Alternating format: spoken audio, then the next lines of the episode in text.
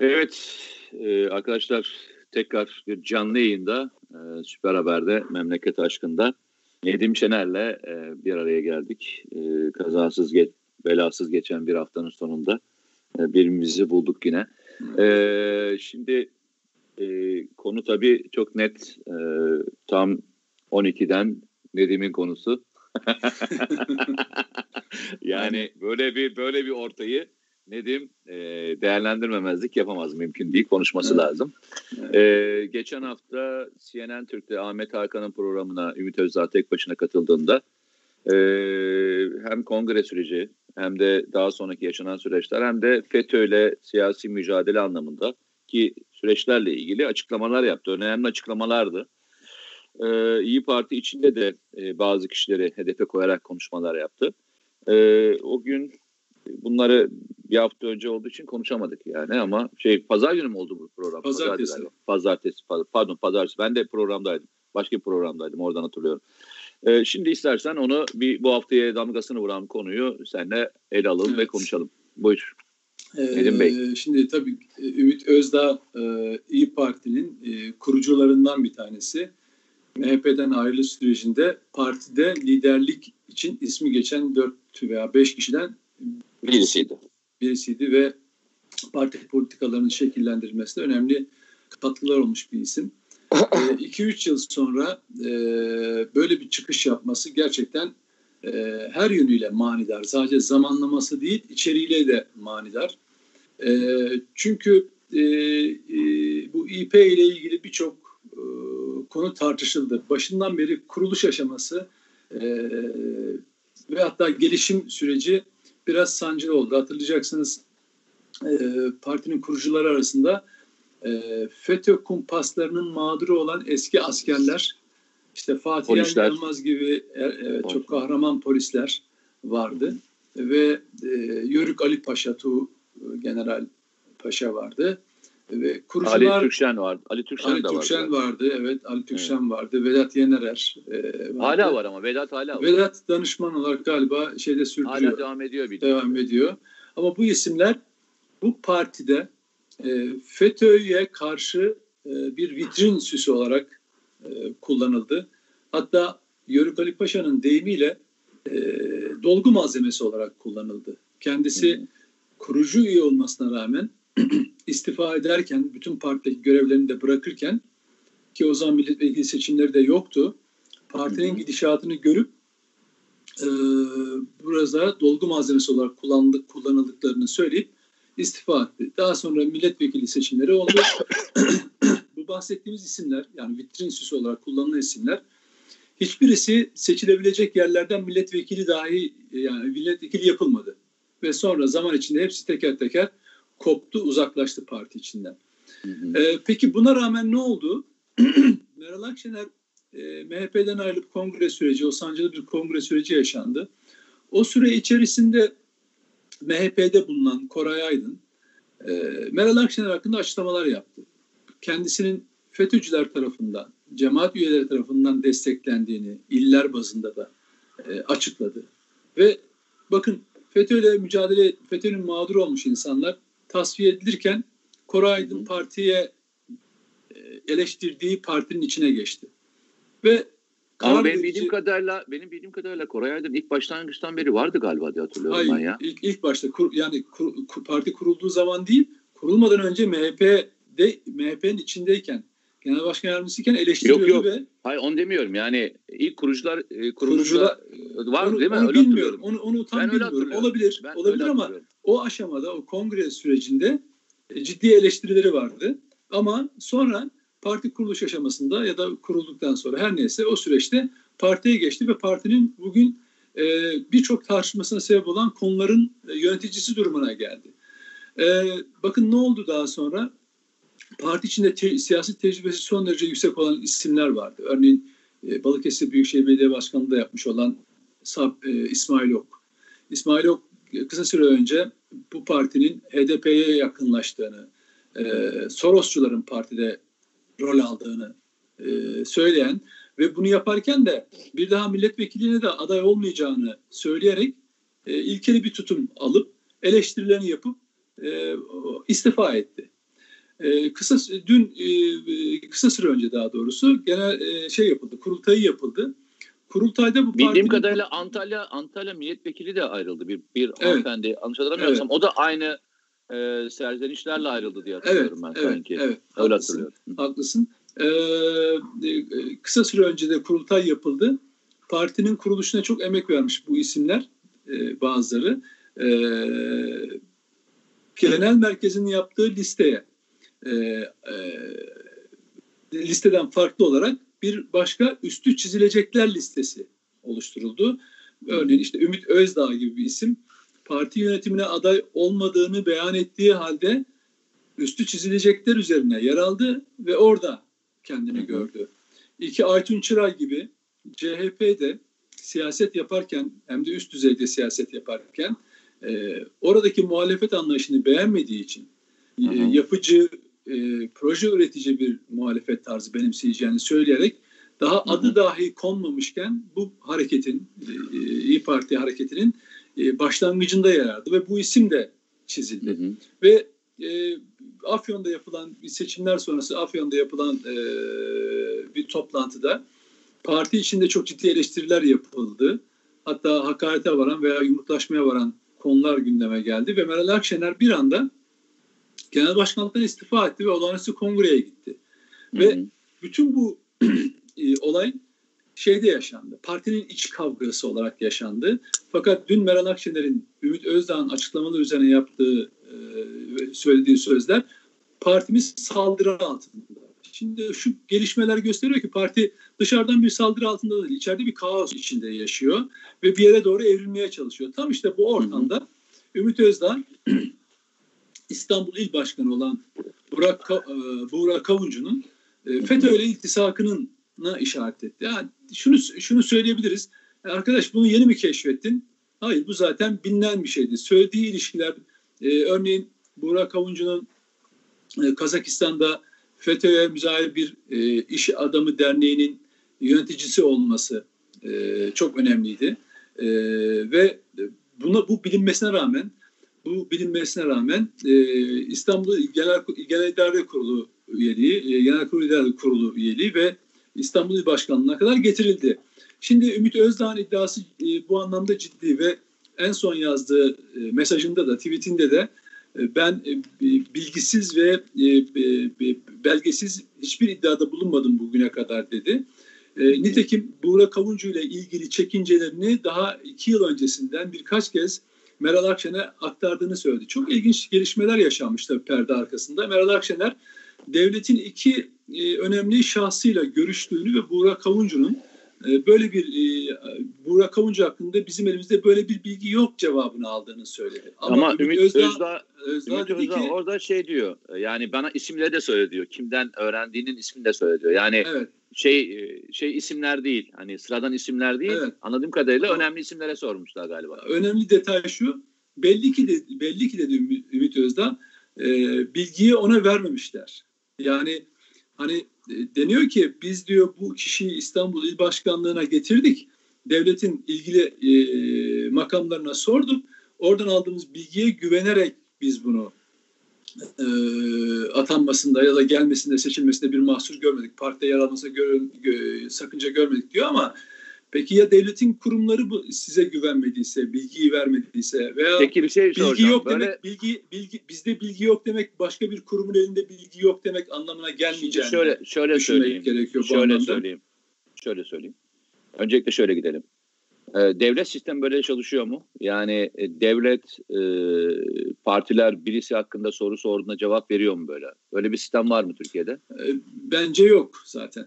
Yok. Yani bu ancak gayri resmi bir e, iletişimle olabilir. Yani değil mi? Başka Evet. türlü Evet. resmi bir yazıyla ben e, şununla ilgili bana bir kanaatını bildirin diye bir iletişim olduğunu ben bilmiyorum. Eğer biliyorum Evet. yani bilen varsa da ben yanılıyorsam da kusura bakmayın. O zaman bu sözlü olarak sorulmuş. Bunun e, cevabı sözlü olarak verilir mi acaba? E, verilebilir. Eğer ikili ilişkiler şeyse güven üzerine kurulmuşsa verilebilir. Yani bizde bilgi yok e, denebilir.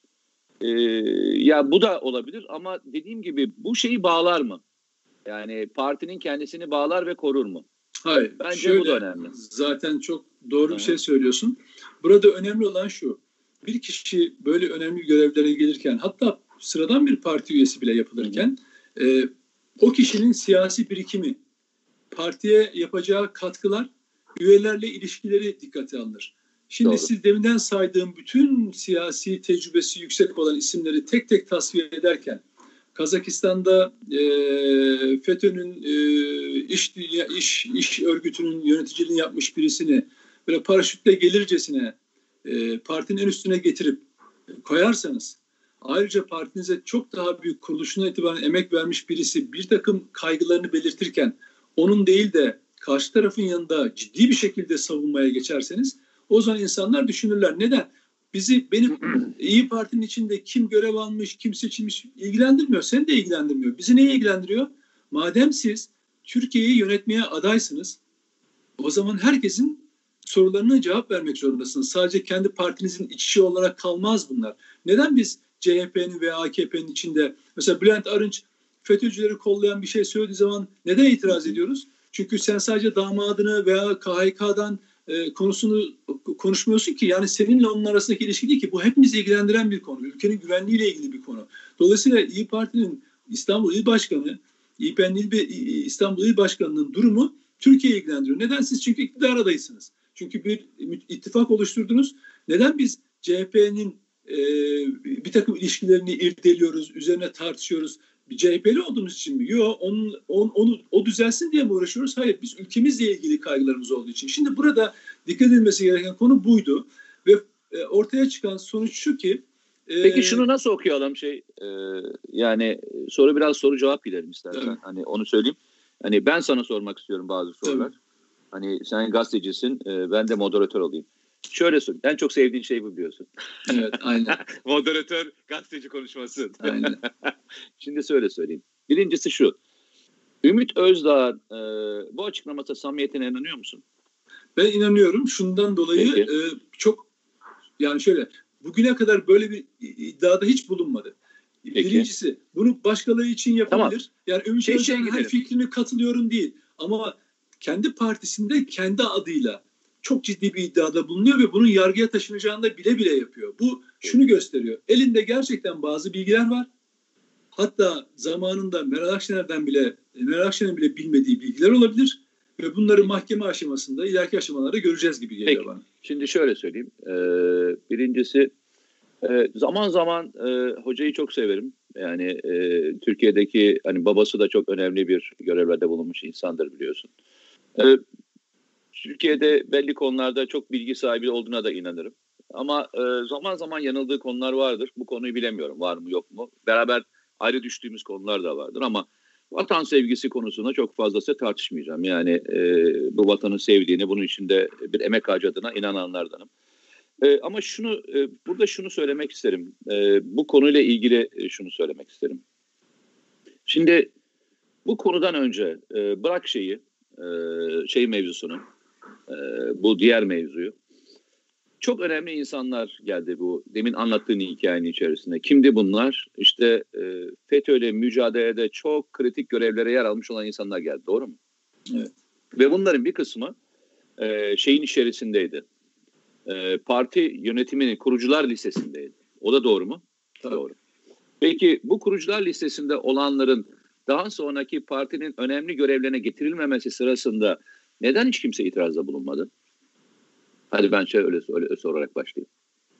Yani Hadi şöyle, niye kimse? 2017, yani 2017'den bu tarafa çok az zaman geçti Mete. Bütün ben hayır, süreçlerin ama bak, ama kendi bak, içerisinde ama, ya mesela Aytun Çıray da e, röportajlarını okursan parti içindeki yaşanan sorunlarla ilgili hep aradığını, mektup gönderdiğini, Şimdi, mektup ya mesela İdris Naim Şahin'in eski İçişleri Bakanı AKP'li FETÖ'cü evet. olduğu bal gibi biliniyor. Cumhurbaşkanı Erdoğan ordu mitinginde bunun kaseti var, kaseti var diye söylediği kişiden bahsediyoruz.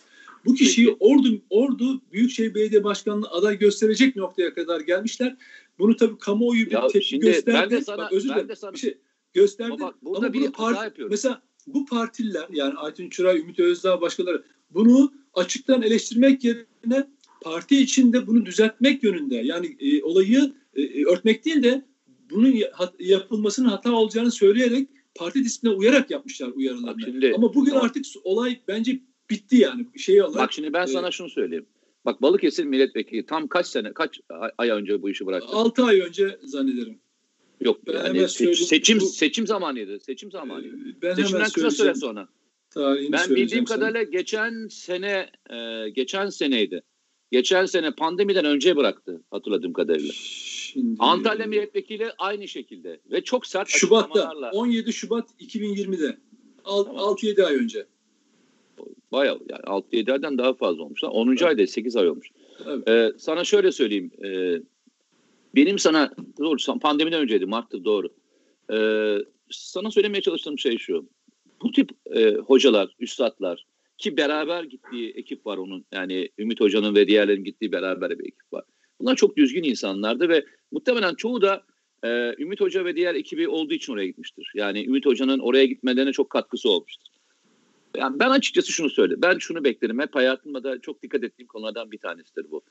Ee, bu tip olaylar için gördüğünüzde içeride mücadele edersiniz ama mücadele ederken arkadaşlarınız eğer dışarı çıkıyorsa size çıkarsınız.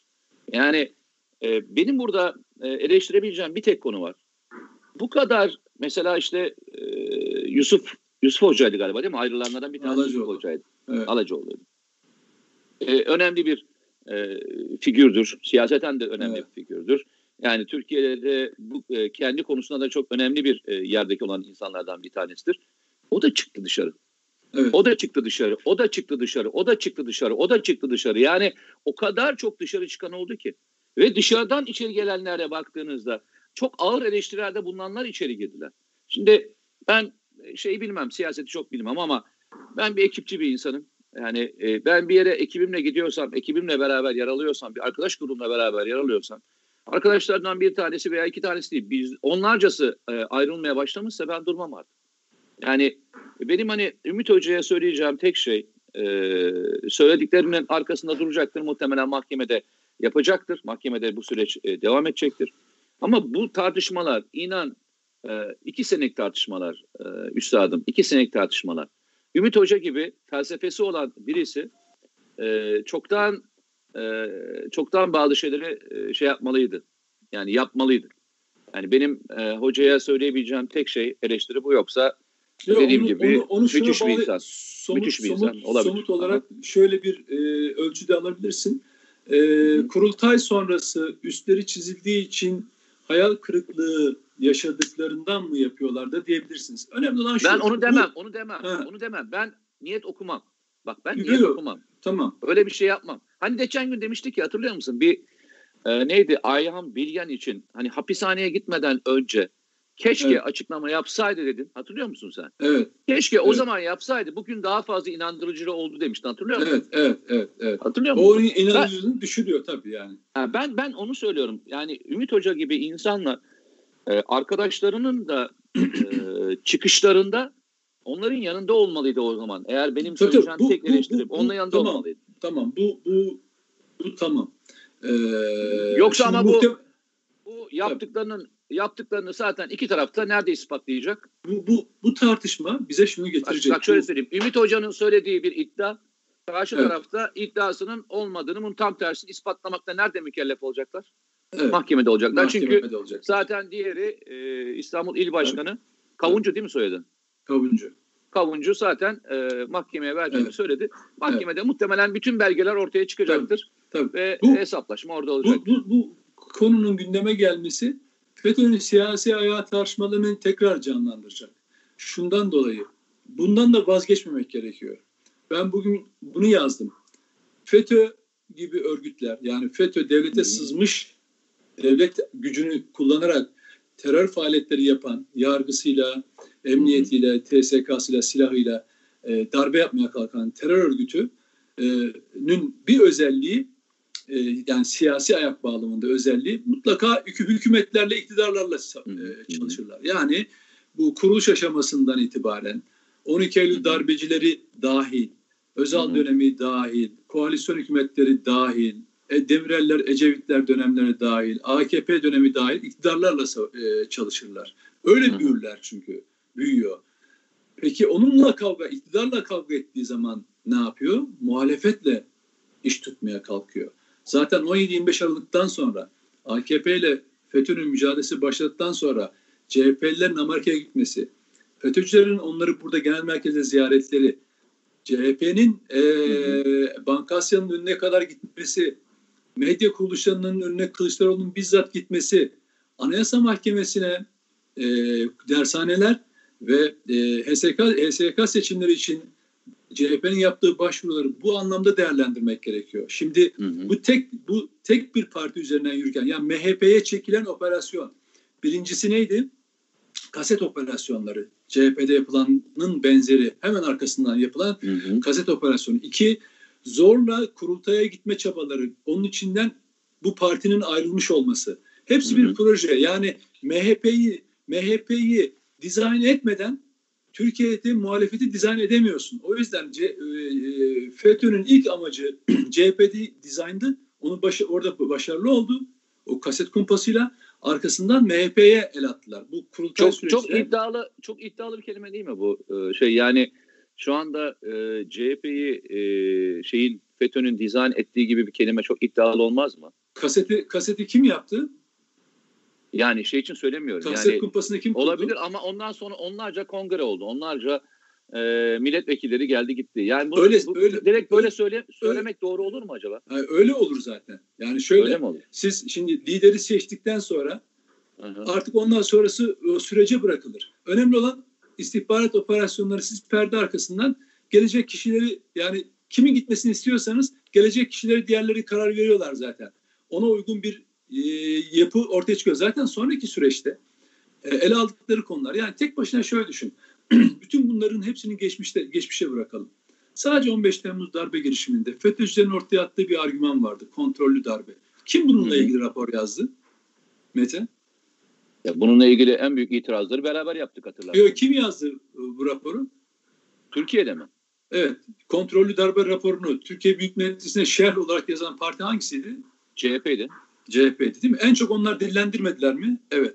Peki aradan 3 yıl geçti, 4 yıl, 3. yıldan itibaren kontrollü darbe lafını ağızlarına dahi alamadılar. Şimdi ne diyorlar? Bal gibi darbeyle diyorlar değil mi? Peki biz o tarihlerde bunun yanlış olduğunu, bunun FETÖ'cülere yaradığını, FETÖ'cülerin kelimeleri olduğunu söylediğimizde bize nasıl küfür ediyorlardı? Şimdi Hepsini bak ne oldu? Peki o bize, bize küfür eden bütün o sıradan insanlar dahi hiç kimse soruyor mu? Arkadaşlar siz bize 3 yıl 4 yıl önce bunu kontrol darbe diyordunuz. Şimdi bal gibi darbe diyorsunuz. Bu ne la, e, periz, la, bu ne lahana turşusu demiyorlar mı kimse?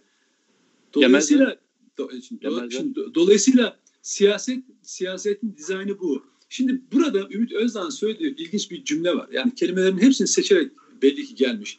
Bu küreselcilerle millicilerin, yerlilerin kavgası olacak parti içinde dedi.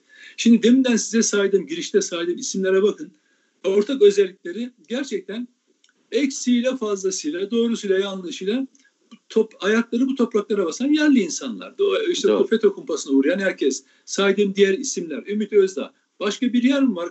Başka bir yer, başka bir ülkeyle ilgili endişelerim var. Hayır, burayla ilgili endişeler var. Peki, Aynen öyle. bütün Aynen bütün öyle. bunlar bütün bunlar böyle ortada dururken hiçbir siyasi tecrübesi olmayan 10 yılını Kazakistan'da e, Selçuk Üniversitesi'nde tarım okuduktan sonra gidip orada kimya ürünlerinde işte bir büyük şirket sahibi olan hatta Alman şirketinin üst düzey yöneticine kadar yükselen bir anda bir 10 yıl içinde bir kariyerden sonra her şey olup bittikten bitmesinin ardından gelip burada bir partinin böyle bir partinin e, üst düzey yöneticisine gelmek ve genel başkan tarafından dahi Ümit Özdağ yerine bu şekilde savunmanın bir anlamı var.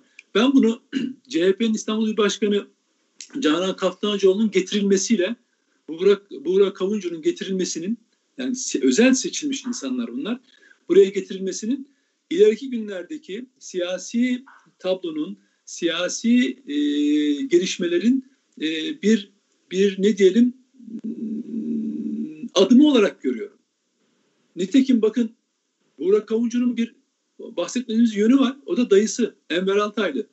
Eski mitçi, sağ, sağ bütün yapılar içerisinde belirleyici olmuş operasyonel CIA ile ilişkileri var, FETÖ'cülerle ilişkileri var. Nitekim niye tutuklandı?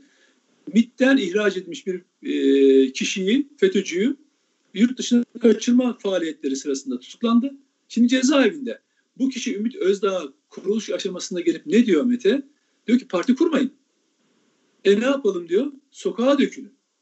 Bak bunların hepsi bu kelimeleri böyle serpiştirelim. İleride aralarını başka e, olgularla bütünleştireceğiz ve nereye Türk siyasetinin ve Türk iç gelişmelerin nereye vardırılmak istendiğini. Bak bu sokağa dökülün kelimesini lütfen altını çiziyorum. Seninle uzun zamandan beri bahsettiğimiz FETÖ'cülerin en çok murad ettiği şey. Aynı Kırgızistan'da olduğu gibi yönetimi değiştirmenin yolu belli. Bir hukuk, hukuk operasyonu yaparsınız 17-25 Aralık gibi. Ya da doğrudan lideri hedef alırsınız 15 Temmuz darbe girişimi gibi. Ya da başka ne yaparsınız Kırgızistan'da olduğu gibi? Ayaklanmaya insanları götürürsünüz. Yalnız farkında bu, mısın? Ne söylesek çıkıyor yalnız bu FETÖ hikayesi. çünkü şöyle biz ülkeyi tanıyoruz. Onları da artık tanıyoruz ve takip ediyoruz. Şöyle değil. Birileri gibi böyle bir olay, olgu, olay, e, olaylar yokmuş, böyle insanlar yokmuş gibi davranmıyoruz. FETÖ'cü hesapları herhalde FETÖ'cülerden daha iyi takip ediyoruz. Çünkü ben zaman paçavrasını da onlar yayınlarken herkesten daha iyi okur. Bütün Aksiyon ve Samanyolu TV dahil olmak üzere bütün medyasını takip Çünkü ne yapacaklarının işaretini oradan veriyorlar. Bugün sosyal medyadaki tartışmaları hangi olayda nasıl tavır aldıklarını izlediğin zaman ne yapmak istediklerine sonucuna varabiliyorsun. Çünkü elimizde şöyle bir şey var. Biz FETÖ'yle değil aslında Amerika Birleşik Devletleri ile uğraşıyoruz. Yani Amerika Birleşik Devletleri'nin bütün bu bölgesel aktör olan Türkiye ile uğraşmasının ana nedeni ne? Politikalarını bozuyor, stratejisini bozuyor. O yüzden bunu bozan kişi kim? Mevcut Cumhurbaşkanı Erdoğan değil mi? Ne yapman lazım? Bunu devirmen lazım. Ne diyor Joe Biden? İktidara geldiğim zaman diyor. Bu sefer darbeyle değil diyor. Muhalefeti diyor. Desteklediğimizi açıdan göstererek. Onları öne çıkartarak e, onu devirmeliyiz. İstanbul'da devirdik diyor. İstanbul'da elinden al, e, kaybetti diyor. Onun devamı gelmeli falan. Yani Joe Biden gibi Amerikan başkanlığına olayan, önleyen bir adamın evet. İstanbul Muhtemelen seçimlerini, bir belediye seçimleri, bir belediye seçimlerini evet. bu kadar yakından takip etmiş olmuş tabii. olmasında e, kenara not etmiş olmak lazım tabii, bak, yani. Şöyle bu küresel e, oyunun buradaki aktörleri küresel oyunun buradaki aktörleri bu, bu, bu isimler. O yüzden savunuluyor. O yüzden e, bir ittifak modeli içerisinde hiç birbirine benzemez. Hiç birbiriyle yan yana gelmeyecek kişiler yan yana geliyor. Bak bugün e, şey e, HDP gibi bir parti ile dolaylı olarak mesela ne diyor Meral Akşener? Selahattin Demirtaş e, şey kahvaltıya gelse e, buyur derim işte e, e, buyur derim diyor değil mi? Mesela Selahattin Demirtaş böyle kapında görsen veyahut da Ümit Özdağ kapısında görse polis çağırır. Değil mi? Yani dersin ki ne arıyorsun ya sen burada? Sen e, Kobane olaylarında insanların canına mal olmuş mesajları atmış hala onu savunmuş. PKK lideri Öcalan'ı e, Can Hıraş savunan liderimizdir. Heykelini dikeceğim diye adamsın. Defol git der değil mi? Bir ulusalcı bir insan, milliyetçi bir insan bunu söyler. Ama diyor ki Niye? Çünkü tabanı alıştırmaya çalışıyorlar. Bak CHP tabanı nasıl alıştı? CHP tabanını ben çok iyi tanıyorum. Atatürk ilkelerine bağlı, gerçekten vatansever. Ama süreç içerisinde bak kaç yıl içerisinde Canan Kaftancıoğlu'na da alıştılar. Var mı itirazların? Yok. Hatta hatta e, şeyde e, CHP üyesi olmadan önce attığı ve CHP'yi tabanını da rahatsız edecek mesajları bile savundurttular mahkeme önlerinde. Ben onu bir CHP'liye sormuştum. Dedim ki eğer bu kişi HDP il başkanı olsaydı ve yargılansaydı savunur muydunuz? Hayır. İl baş, bizim il başkanımız da olduğu için. Peki daha önce attığı tweetler bunlar. Niye savunuyorsun? Çünkü partizanlık yurttaşlığın üzerine geçerse size bunu savundurturlar. Bugün de Eyvallah. mesela bak e, Burak Kavuncu için imza toplayanlar, ilçe başkanları, partililer ne kadar tanıyorsunuz? Ben dün e, partinin genel sekreterine televizyonda sordum. Dedim ki siz bu Burak Kavuncu'yu ne kadar tanıyorsunuz? Bu işlerde yani konu FETÖ olunca kendinizden başkasına kefil olmayın. Dedim ki onun 10 yıl dedim Kazakistan'da bu derneğin yöneticiliği de yapmış. Kefil olur musunuz? Hiçbir cevap veremediler. Kefil olamazsınız bu işlerde. Kendini bazen biz bile ağzımızdan çıkan söz veya bir eylemin onlara yarayıp yaramadığını konusunda endişeyle davranırken siz parti yönetiminde e, böyle birisini tutuyor olmanız o sizin tercihiniz. Ama hiç, hiç olmazsa kardeşim değildir, şudur budur falan değil. Bırakın o Ama Ümit Özdağ için Ümit Özdağ kefil olursun. Yani adamın kavgası belli kaç yıldan beri. Ya, Ümit Özdağ için. Eleştirdim, eleştirdim bir sürü yönü olabilir ama e, adamın verdiği kavga belli herkesin önünde. Yani, yani şey on, tartışmayız şöyle yani vatanseverliğini ve şeyi ya, hocam, yani. Şöyle bundan 10 yıl önce yani 2007'ler, 2008'ler, 9'lar onlar Türkiye alt üst olurken, insanların evlerine baskınlar yapılırken, askerler, herkesler tutuklanırken, gazeteciler işte bizler tutuklanırken, bütün bu olaylar Türkiye alt üst olurken bir anlamda. İnsan bu konularda hiçbir mesaj yazmaz mı? Hiçbir eylemde, hiçbir sözde bulunmaz mı? Bakıyorsun karşındaki e, il, te, il temsilcisi steril hiçbir şey yok. Tweet hesapları silinmiş diyor ya şey düzenlenmiş diyor. Bak diyor geçmişe ilişkin ne iyi ne kötü bir söz. Ne bir mesaj ne bir yazılı bir şey bir şey. Tamam bu diyor ki bu profil düzenlenmiş bir profil. Aynen önünüze koydular. Şimdi dolayısıyla şuna bakacağız. Bu partinin iç meselesi gibi kalabilir. Son bir dakika şu, son bir dakika şöyle toparlayalım. Bu, bu konu şuraya gelecek. E, FETÖ'nün siyasi tartışmalarına. Bu çünkü neden? Dedim ya bu e, hükümetlerle çalışır, iktidarlarla çalışır. Nitekim AKP ile de çalıştı. Değil mi? Paralel devlet yapılanması aşamasına nasıl geldi? Yani FETÖ devletin içinde vardı. Ama en kudretli ve görünür haliyle ne zaman ortaya çıktı? 2005-2006'dan itibaren 2013'e kadar. Ta ki AKP'ye operasyon çekene kadar. Ne yaptı bu kavgadan sonra? FETÖ muhalefet safına geçti. Şimdi ben herkese şunu söylüyorum. Siz FETÖ'nün siyasi ayağını merak ediyorsanız oy verdiğiniz partiye dikkat edeceksiniz. Yani FETÖ her zaman hükümetlerle çalışır. Onlarla kavga ettiğinde muhalefetle çalışır. Bunun dünyada bir sürü örneği var. Kırgızistan son örneği.